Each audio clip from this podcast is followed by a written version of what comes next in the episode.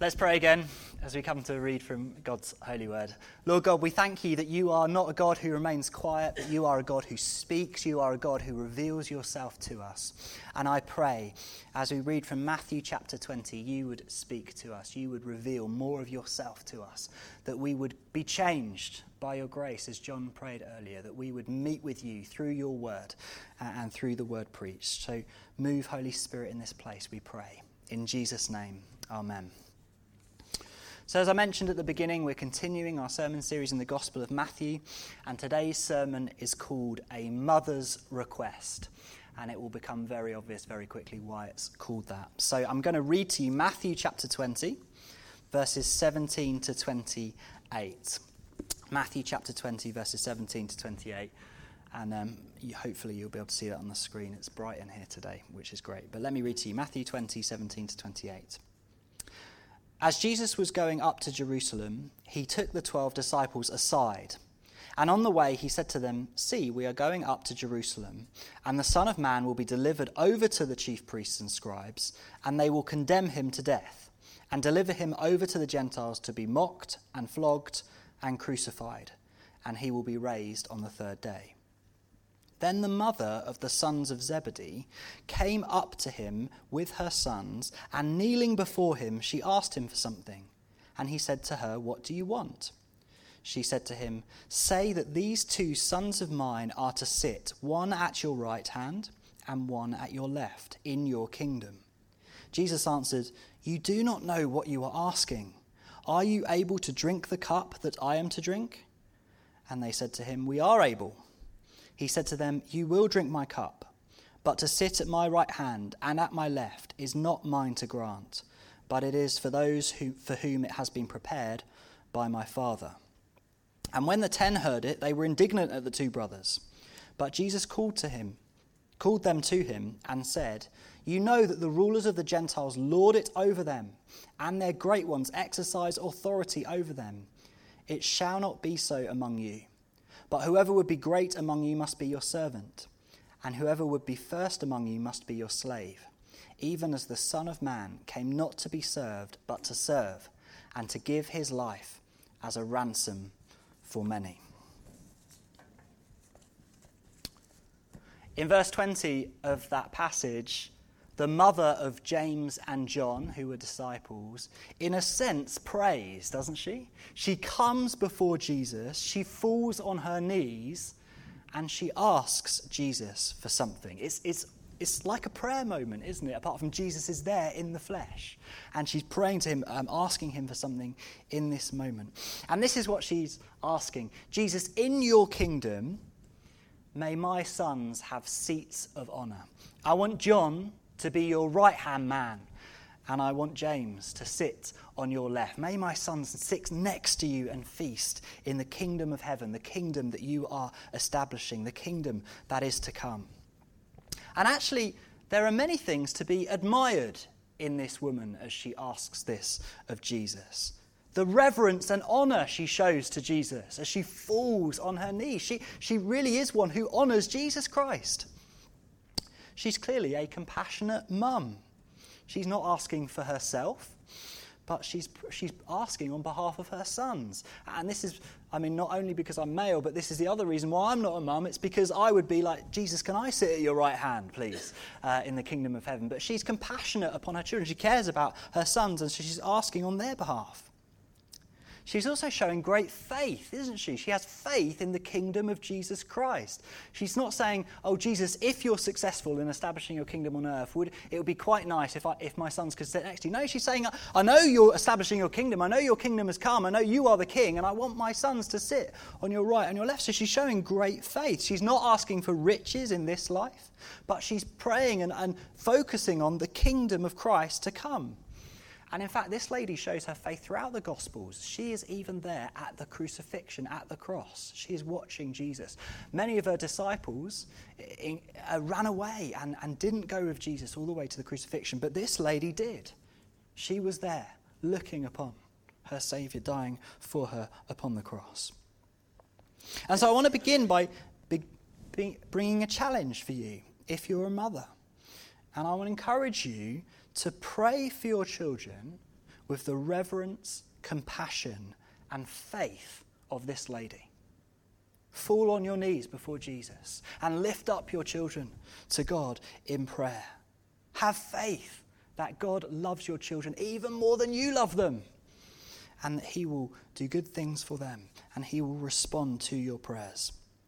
I know mums do. I know my mum does so much for me. Even even now, I live um, quite a long way from her. She's still doing things for me and still blessing me and loving me.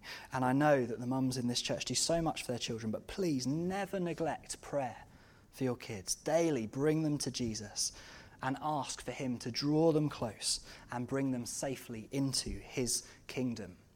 And, and of course, this isn't just a challenge for the mums in the church. This is a challenge for every single one of us. The young people in this church are growing up in a largely secular world.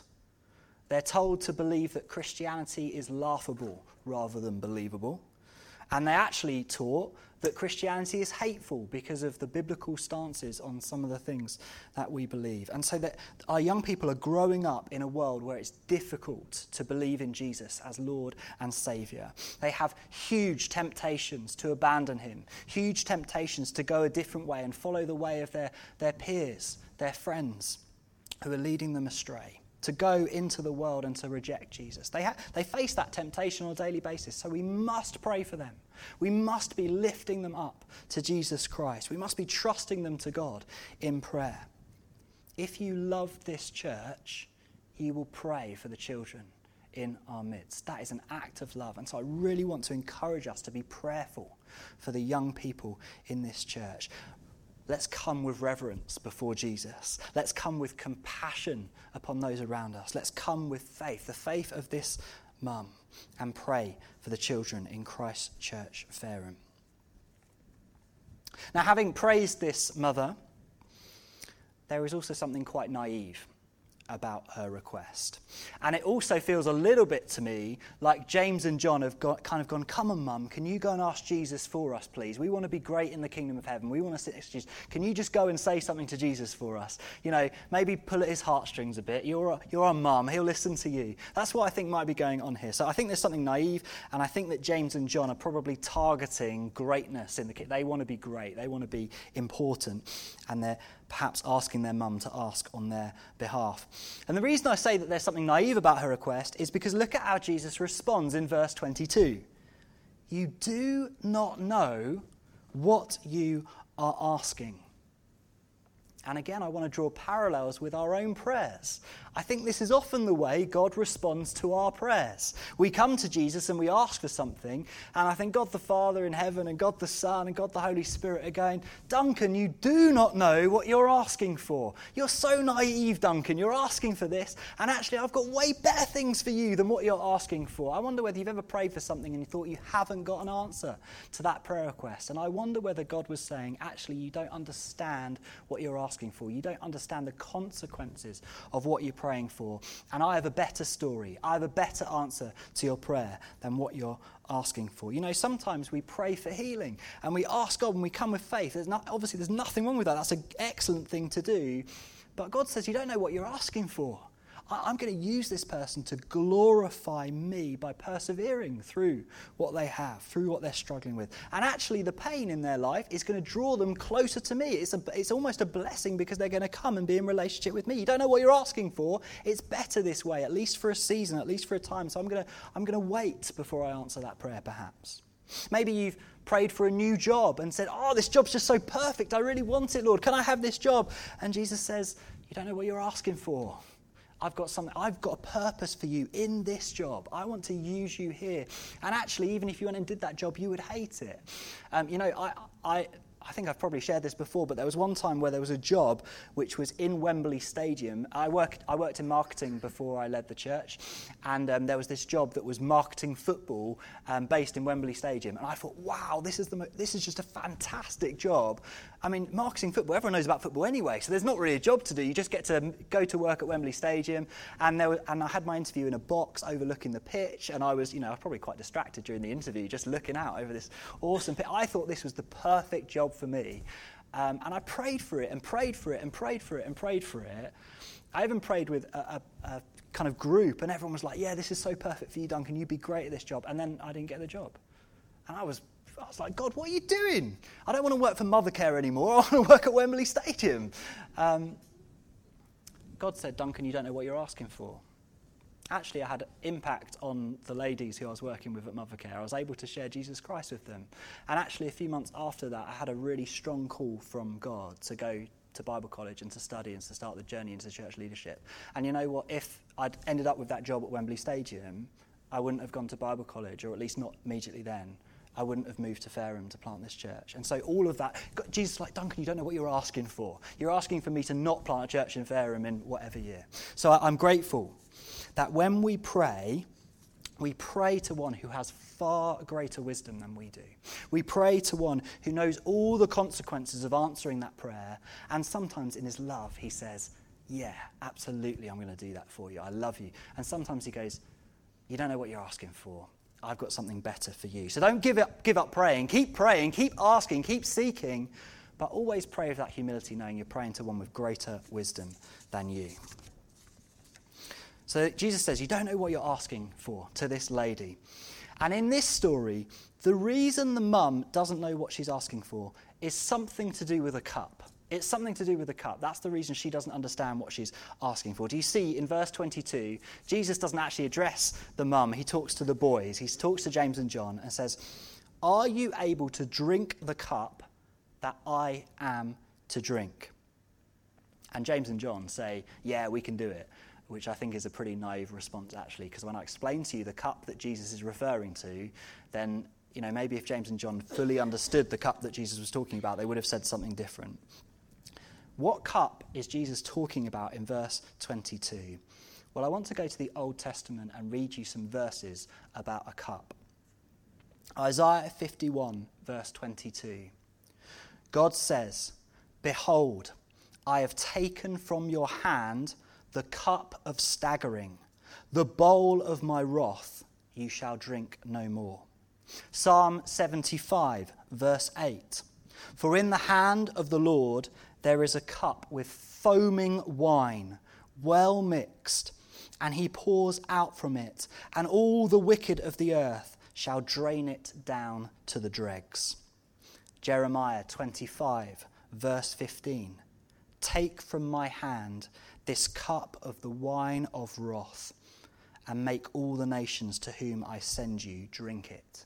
You see, in the Old Testament, there is repeated references to a cup, and it's described as the cup of wrath, the cup of foaming wine, the bowl of wrath, which sounds even bigger than a, than a cup. And that's just three. I've just read to you three Old Testament references. I could have gone on for much longer reading from the Old Testament references to this cup of wrath a cup of God's judgment poured out upon the wicked.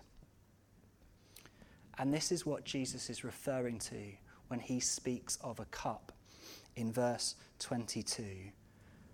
This is what Jesus endured on the cross. There's a reason this story comes after verses 17 to 19 when Jesus says to his disciples, I'm going to be mocked, I'm going to be flogged, I'm going to be handed over to sinful men. I'm going to die. Because this cup was what Jesus endured on the cross. Imagine God's wrath upon all the sin in the world throughout all of history poured into one cup. All the murders, God's anger, all murder poured into a cup. All the wars, God's anger upon the evil of war poured into this cup. All the abuse, all the hate, all the violence, all the slander, all the lies, all the greed, all the selfishness. God is just and God is good. He hates evil. So imagine all his wrath poured into this cup at all the evil that's ever happened in the history of mankind. This one cup of foaming wine this cup of staggering, this bowl of wrath. And as you start to imagine that, you're starting to get a sense of what Christ endured upon the cross. Because as Jesus died upon the cross, he carried the sins of the world upon himself. He, in a sense, took up this cup of wrath and downed it, drinking to the last dreg, to the last drop. Why did he do that? Why did he die that death upon the cross? Why did he drink this cup of wrath? So that you and me wouldn't have to endure the punishment that our sins deserved. Somewhere in that cup was the things that we personally have done wrong and the wrath of God upon the things that we had done wrong. And Jesus, because he loved you, drank the cup so that you didn't have to. I feel when I teach about the cup of wrath that I have to bring a warning that if you are not a Christian, if you are not a believer in Christ, if you're not a believer in his death upon the cross, God's cup of wrath will one day be poured over your head. And so I urge you to believe and turn and believe in Christ and receive mercy. Enter into this place of forgiveness that Christians enjoy. Otherwise, what will come upon you is a terrible, terrible thing. And if you are a Christian, then just be moved deeply in your heart and soul at what Christ has done for you. Marvel again at his love for you upon the cross in drinking this cup and worship him because he has given you mercy. You deserve to drink the cup of wrath, but instead, there's a cup of wonderful wine waiting for you in the kingdom of Christ. You will sit at Christ's temple and drink with him in joy. In that sense, in reference to the cup of wrath, James and John, of course, could not drink this cup. Jesus says, Could you drink the cup that I'm going to drink for? In one sense, James and John, of course, they couldn't drink from that cup. But surprisingly, in verse 23, what does Jesus say to James and John? You will drink my cup. Now, he might just be referring to that cup in heaven when they are sat at this dinner table, but I think he's saying something more here. Because there is a sense in which all disciples of Christ share in Christ's sufferings. There is a sense in which all disciples of Christ share in Christ's suffering. A Christian, when they become a Christian, says, I have faith in eternal life and in the age to come. I therefore give myself to serving Jesus, even if that results in suffering and persecution. And so there's moments in Paul's letters where he, he seems to be saying, I'm enduring something of what Christ endured. Obviously, not the whole of what Christ endured, because no one can endure the whole of what Christ endured, only Jesus Christ. But as Christians, uh, Paul says, I'm sharing in Christ's suffering. I'm enduring persecution because I'm a believer in Christ. And all of us, as Christians, when we become a Christian, say we're following Jesus and he becomes our example to follow. And so it must be fair to say that every Christian will at some point endure suffering and persecution because we're following Jesus Christ. And this happens to James and John. It happens to these guys. Do you know, James doesn't even last past Acts chapter 12. In Acts chapter 12, verse 2, James is killed by King Herod with the sword. And it says in Acts that he was killed simply for belonging to the church. That's why he dies. He doesn't live very long after this episode. He, in a sense, drunk a little bit of a cup of suffering, persecution, because he was a follower of Jesus. And John was the writer of the Gospel of John and also the writer of the book of Revelation. And he says in Revelation that he's in prison, he's in exile on the Isle of Patmos, and he's there because of the Word of God and the testimony of Jesus. So John lives a much longer life, but he endures suffering and persecution because of his faith in Jesus. He ends up in exile in prison. And there he has this amazing vision that Jesus gives to him, and he writes the book of Revelation down. James and John did truly drink from Jesus' cup in a sense. Not the full cup of wrath, but they suffered under persecution. I want to ask you a very important question. Brothers and sisters, do you have such faith in Jesus that you would endure persecution for his sake? perhaps even die for Christ? Is that where your faith is at? Do you have that level of belief in Jesus? That if we entered, if, if something changed dramatically in this country right now, and actually it was illegal to be a Christian, it was illegal to follow Christ, you would still follow him, you would still pray, you would still believe in him, you would still trust in him. Would you? Do you have that faith in Jesus? Would you share Christ's cup because you have faith in the eternity to come, the eternal paradise to come. James and John suffered particularly because they were evangelistic, because they went on a mission to share the good news of Jesus with others. That's why James is put to the sword. That's why John was in exile on an island. They endured great discomfort and took big risks to share the good news of Jesus Christ. Will you follow their example? We don't risk imprisonment or death right now in this country, praise God. But we must be prepared to risk embarrassment, negative reactions, perhaps even rejection from friends and family because we dare to share Jesus with those people who need to hear the good news of Jesus. And so I'm preaching to myself here. I'm praying for bolder faith. I'm praying for more faith in my life and less comfort because I'm following Jesus. And I don't mind going through persecution in this life. I don't mind suffering in this life because I know there is a kingdom to come where there'll be no more suffering, no more death, no more sorrow. And that's going to be amazing. I can't wait to get there. But I'm following Jesus, my Saviour. Uh, I'm praying more faith, less comfort. I'm not praying and asking for persecution. Don't hear me wrong. I'm not saying, Lord, would you change the state of the United Kingdom so we are persecuted? I'm not praying that at all. But I'm saying, Lord, I don't mind being having a little bit of discomfort in my life. I want to follow you boldly. I want to follow you closely. Would you give me greater faith? I don't want to live in my comfort zone, but I want to follow you, Jesus. So Jesus says to James and John, You will drink my cup, but the places at my right and my left have been prepared for someone else by God the Father. That's his response. And the other disciples, the other ten, hear about James and John and getting their mum to ask him a question on, on their behalf, and they get angry, they get indignant. And so, once again, there's disciples jostling for position, jostling to, for power, jostling to be great in the kingdom of heaven, and Jesus needs to teach them again about humility. And so, I want to say this morning that serving equals greatness. I, I don't want to say it, Jesus says it. Serving equals greatness. Thanks, Gareth. There's a non Christian way of thinking about greatness and leadership. Jesus talks about it in verse 25. The rulers of Gentiles lord it over others and impose condescending authority over people. I think the ESV translation, exercise authority, isn't strong enough for the Greek. I think it's more about condescending authority, it's about over authority.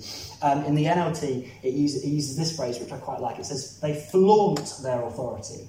That's, that's the non Christian way about thinking about leadership and authority. You lord it over others, you enforce your mastership over them, and you flaunt your authority. Jesus isn't criticizing exercising authority in and of itself, he's criticizing how the world exercises authority. People who bear down on those who are beneath them. And of course, lots of the problems in our society are, are caused by people who are rich and powerful bearing down on those who have less money and less power rather than seeking to serve them and love them and lift them up. That's a worldly way of leadership, but we have to be honest, sometimes that worldly way way of leadership comes into churches as well. And so, if you have authority in the church, if you have leadership, again, preaching to myself, we need to be sure that we are servant leaders, ones who seek to raise others up and encourage and, and lift people up rather than bearing down and lording it over people. Because Christ proposes a better way servant leadership. In fact, it's not even servant leadership in this passage, it's just serving. He's just talking about serving.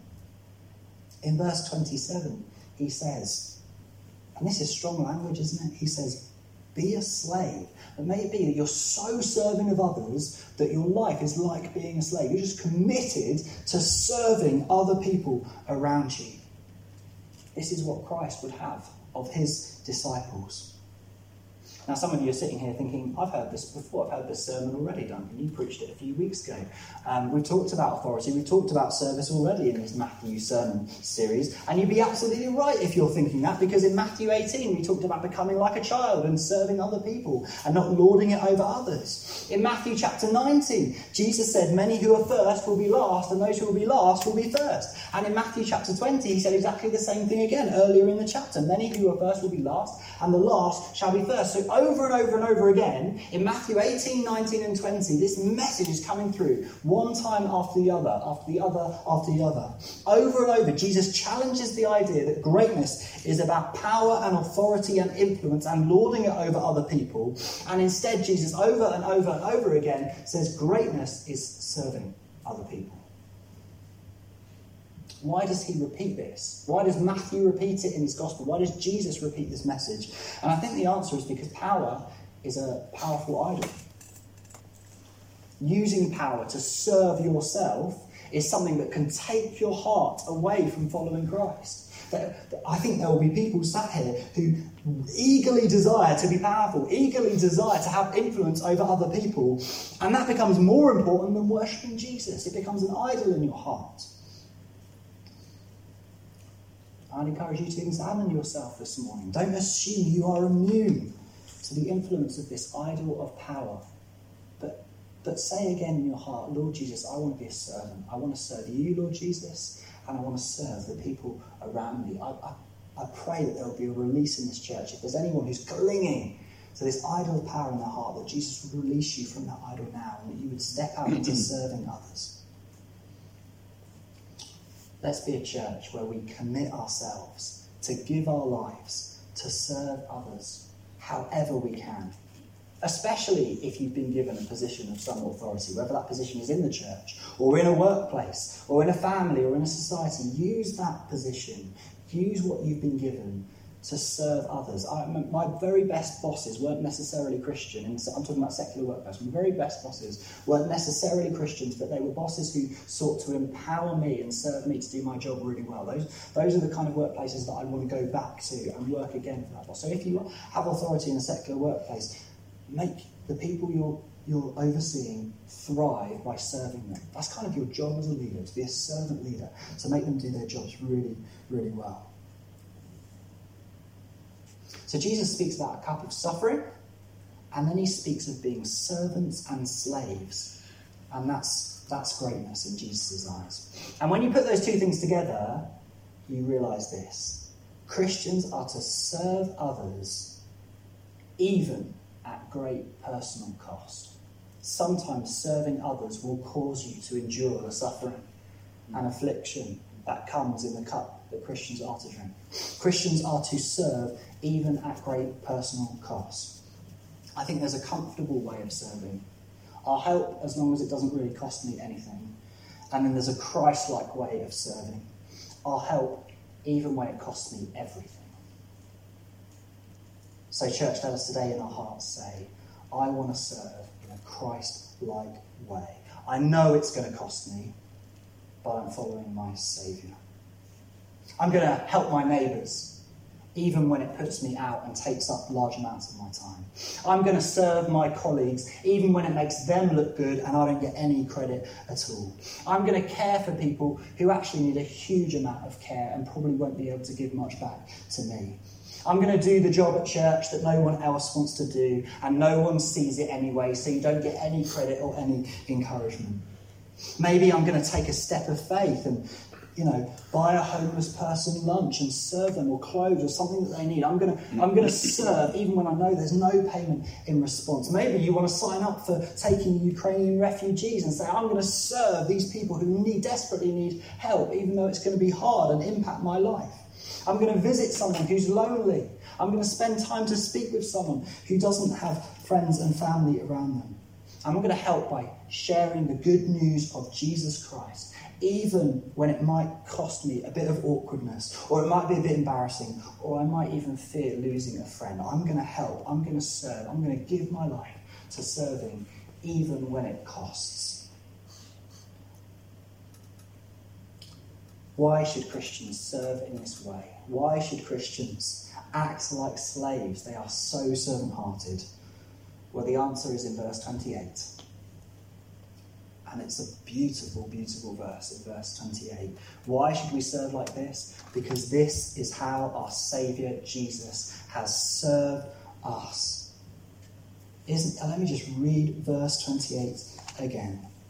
Even as the Son of Man came not to be served, but to serve and to give his life as a ransom for many.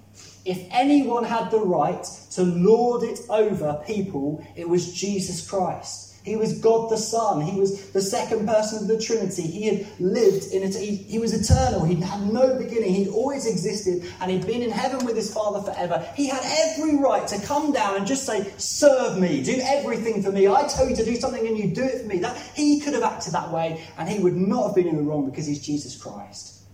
But that is not who our Lord and Saviour Jesus is. He came not to be served, but to serve.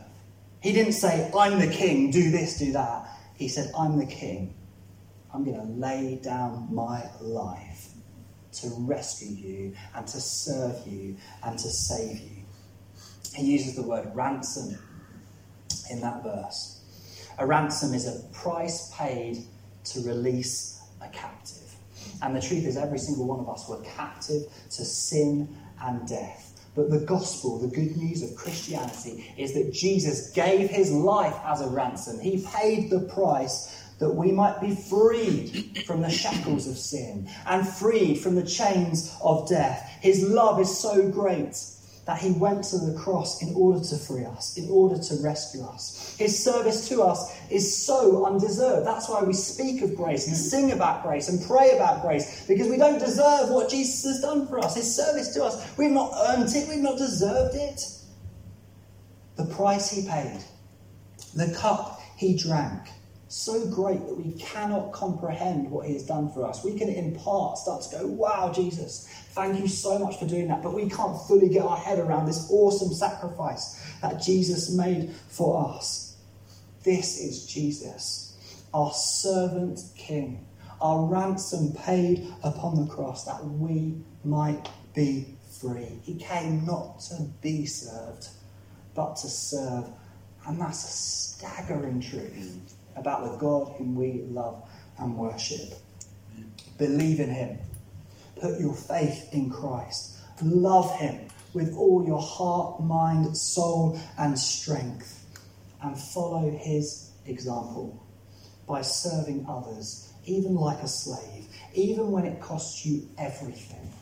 Follow Christ's example because that is how he has served you and me. And I pray for us. Lord Jesus, I thank you for the truth contained in verse 28 that you came not to be served, but you came to serve. It was your mission, it was your plan, it was your love that brought you to earth to rescue us who were captive to sin and death. You came to serve us, you came to save us. You're our servant king, and we're so blown away by that truth, Lord God. We're so grateful, Jesus for what you have done for us. We know that we didn't deserve it, but we thank you that you are a gracious King and a servant King. So we praise you, Jesus. I pray our hearts now and our hearts for the rest of today will just be full of praise and worship for how you have served us.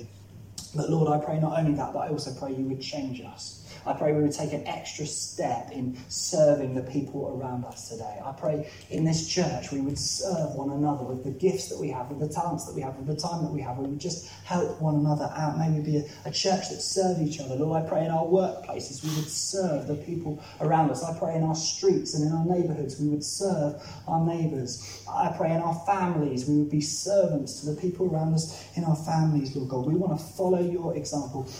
And I, I pray that where there might be might have been comfortable serving in the past, Lord, we would just take that extra step of boldness and faith and, and move us into sacrificial serving, Lord God.